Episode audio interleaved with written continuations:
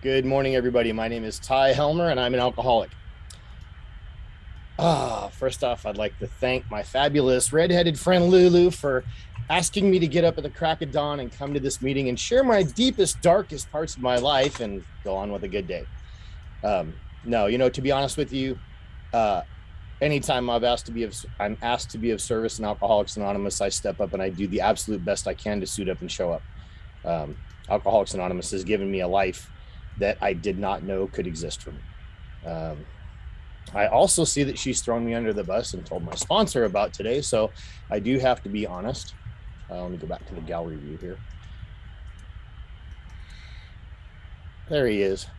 So a couple details. My my sponsor is Carl M, one of the most incredible men I've ever met. My sobriety date is May 17th of 2017, and uh, I am I am an alcoholic through and through. I have fully conceded to my innermost self that that fact will never change, and this is the last house on the block for me. I know we've heard. Um, I'm sure all of you guys have heard the the different cliches like that. You know, the last house on the block, you're in the right place, and all these things. Um, but I truly believe that. You know, uh, the Big Book of Alcoholics Anonymous tells me I'm an alcoholic for a couple of different reasons. One, it tells me that I have a um, an obsession of the mind and an allergy of the body, and how that shows up in my life. Uh, you know, my my sponsor, I not to coin his pitch, but how he presents it, how he presented it when I first heard him talk was uh, spot on. You know, he talks about how he's he's in a meeting and he, he might drink half a bottle of water or finish a bottle of water. Uh, but at the end of his talk, he's not going to call somebody up and lock himself in a hotel room and say, "Come on, please give me another case of water." You know, it's um, it's that it's the it's the allergy. Once we start drinking, once I start drinking, um, I don't know really what's going to happen. Uh, I'm a strong-willed guy, so there's been plenty of times in my life where I've able to start drinking, and and uh, stop within reason. Um, but more often than not, I don't know what's going to happen. I'm the guy that goes to the bar, uh, you know, planning on having three or four beers with my buddies and wind up coming home blacked out at two or three in the morning.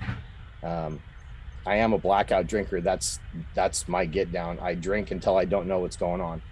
As a teenager, I remember, uh, you know, going to my friends' houses and and uh, out drinking, and uh, I didn't understand why they would want to get a 12 pack between five people. Uh, I used to get irritated. And, you know, I was like, why are we doing a 12 pack? What's the point? You know, a buzz is not where I ever wanted to go. I wanted to get inebriated so I didn't have to think about anything. Uh, gosh, I, I, you know, I, I am so grateful for everything that I get to do in my life today. Just to recap this last weekend, we were out at the Inland Empire Alcoholics Anonymous convention, and uh, I got to spend some time with some absolutely incredible people and uh, share some camaraderie and meet new friends. And uh, it was just an amazing time. Um, anyways, back to my alcoholism. So I was, uh, I don't know if I can truly say I was an alcoholic from the get go. Um, my parents owned a restaurant when I was a kid, and I would go in, and the older kids in the in the restaurant that worked there would feed me beers, and I had my first uh, drunk drunk at eight years old, and uh, from that point forward, it it gave me that sense of camaraderie. Right, I can't identify a hundred percent that before that I was like, oh, I had that separatism. I felt different. I don't know what I felt, to be honest with you. Right. I was eight years old, seven years old. I do know that once I I had that moment, um, those kids accepted me. And I kind of chased that from that point forward. I wanted to be a part of. Um, as as I got older, uh, I was the adventurous kid, you know, I was trying other issues at 10 years old. And by the time I got into junior high school, we were drinking. Me and some of my friends were drinking or doing something pretty much every day. Um, get into high school and drank and used absolutely as much as I could. Uh, my parents separated when I was 12, and that put that kind of emotional hindrance on me. Um, caused me some some issues. But uh, from that point forward, I was uh, sorry, I've got a dog in here that's coughing. Um, from that point forward, um, I I couldn't stop. You know, every time I would go out or do anything, I wanted to drink. It was the uh, you know the effect produced by alcohol was what drove my life. Uh, I would drink and black out just about every time. We'd drink. I, I remember going out and drinking bottles of Tyrolia wine, and uh, all different kinds of stuff. I don't know, but I was also the kid who got to the point where. Um, between my alcoholism and different things that had happened in my life, I didn't care about anything. Uh, I was the kid who would be uh, one time at a party. of, I don't know, 15 years old, completely smashed, got up on the second story of my buddy's house, dove off into the shallow end of the pool, and busted my head open. Uh, at the river, you know, all the different horror stories. At the river, was drunk, jumped off the bridge between Laughlin and Bullhead in about four feet of water and almost paralyzed myself. I just had no like filter. I, anytime I drank, I would lose uh, rational thought. Um, anyway, so through my latter teens, uh, I was a daily, a heavy daily drinker. Uh, my dad owned a health club, and I was behind the counter there working, you know, vodka and tonic all night long. And uh, my dad ended up firing me. Um, I'm talking kind of fast here, but I'm, I'm sure that this talk will be on YouTube by the end of the day. So please feel, feel free to review as you need to. Um, so I get through my 20s and uh, or into my 20s, and I had been dating this girl, and and she uh, tells me she's going going to her uncle's for the weekend and uh, comes back on on the Sunday. Tells me she wasn't at her uncle's. She was actually on a river rafting trip with a guy from AA, and I am an alcoholic. Uh, so we split up. Obviously, ended up on my mom's couch because that's where all good alcoholics go. And uh, you know, I started thinking about it. I started thinking about how my life was going, and uh, not knowing anything about alcoholism, what what it was, or or how it how it manifested in my life. Um, but I picked up the phone and called central office and walked into an AA meeting on June 14th of 1992. Uh, I stuck around the program for 10 years, did everything I was supposed to do for about eight and a half years.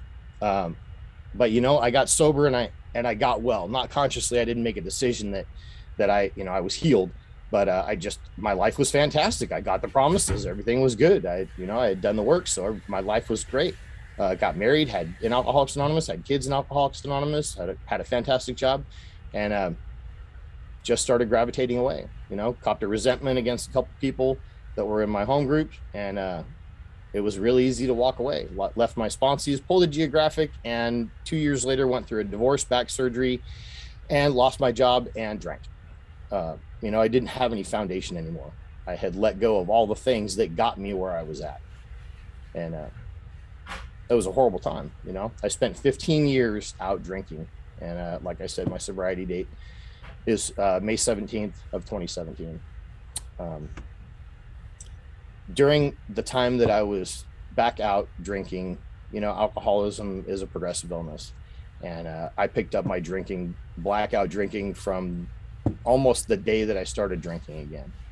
Uh, spent I don't know you know, I spent countless nights uh, not knowing where I was at, waking up. You know, I'd wake up in the bar. I lived around the corner from a bar that was my go-to because it was close.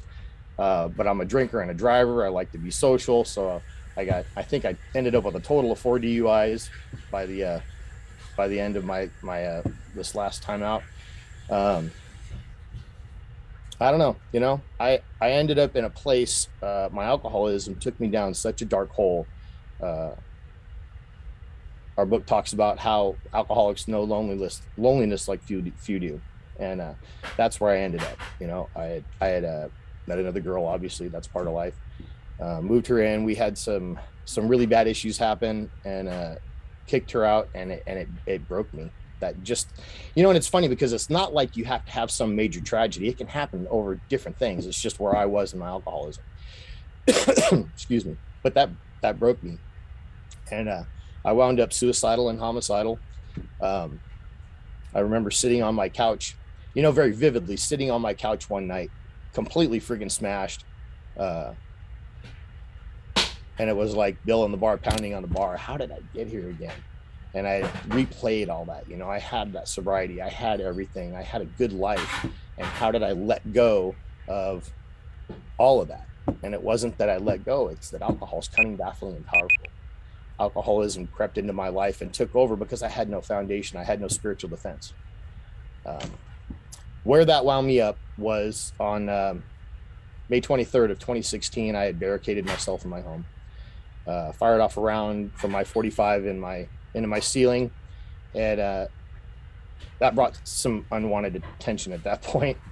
And um, well, to make a long story short, I ended up taking two rounds to the chest from SWAT. Um, blew my chest open. Uh,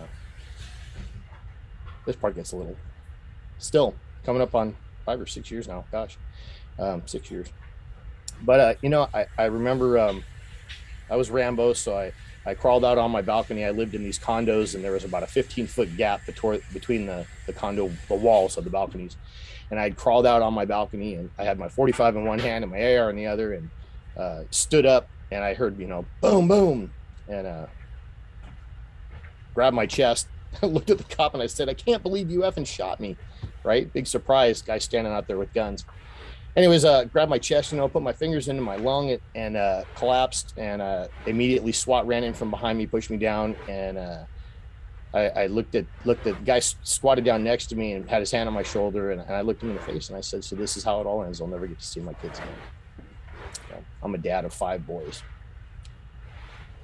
Uh, so long story short, uh, died a couple times on the way to the hospital. Ended up in ICU for 17 days. They told me I had to do a couple of things before I could get out. I did those. Um, got out, rehab myself on my couch. Uh, you know, with a plentiful supply of Vicodin, Norco, and whatever pills they gave me. Uh, you know, the the ironic thing is, um, about nine days later, those pills ran out, and within about 48 hours, I was coming out of my skin.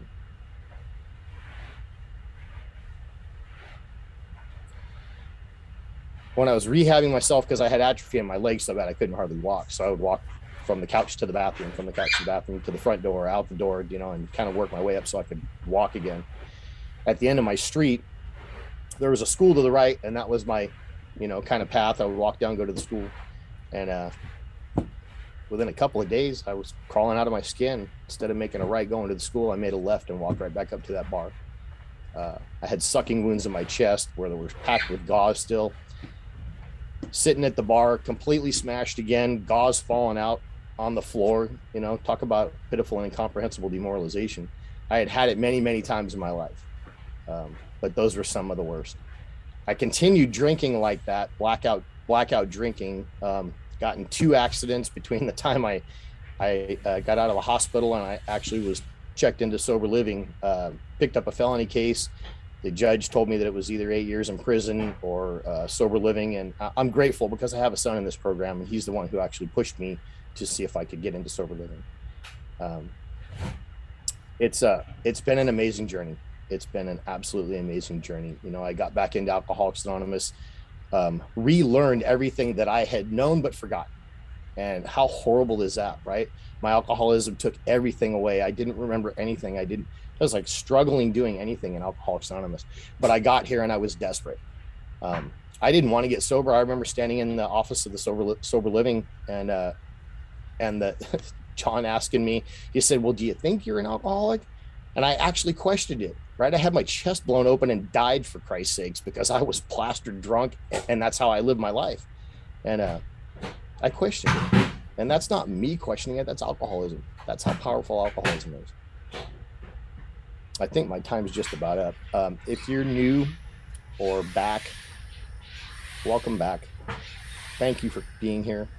Um, you know, Alcoholics Anonymous, if you stick around and do what's suggested, keep yourself in the middle of this program. And I urge you keep yourself in the middle find your people don't let don't let silly personality conflicts drive you out of this program it's an absolutely amazing place and it will change your life thank you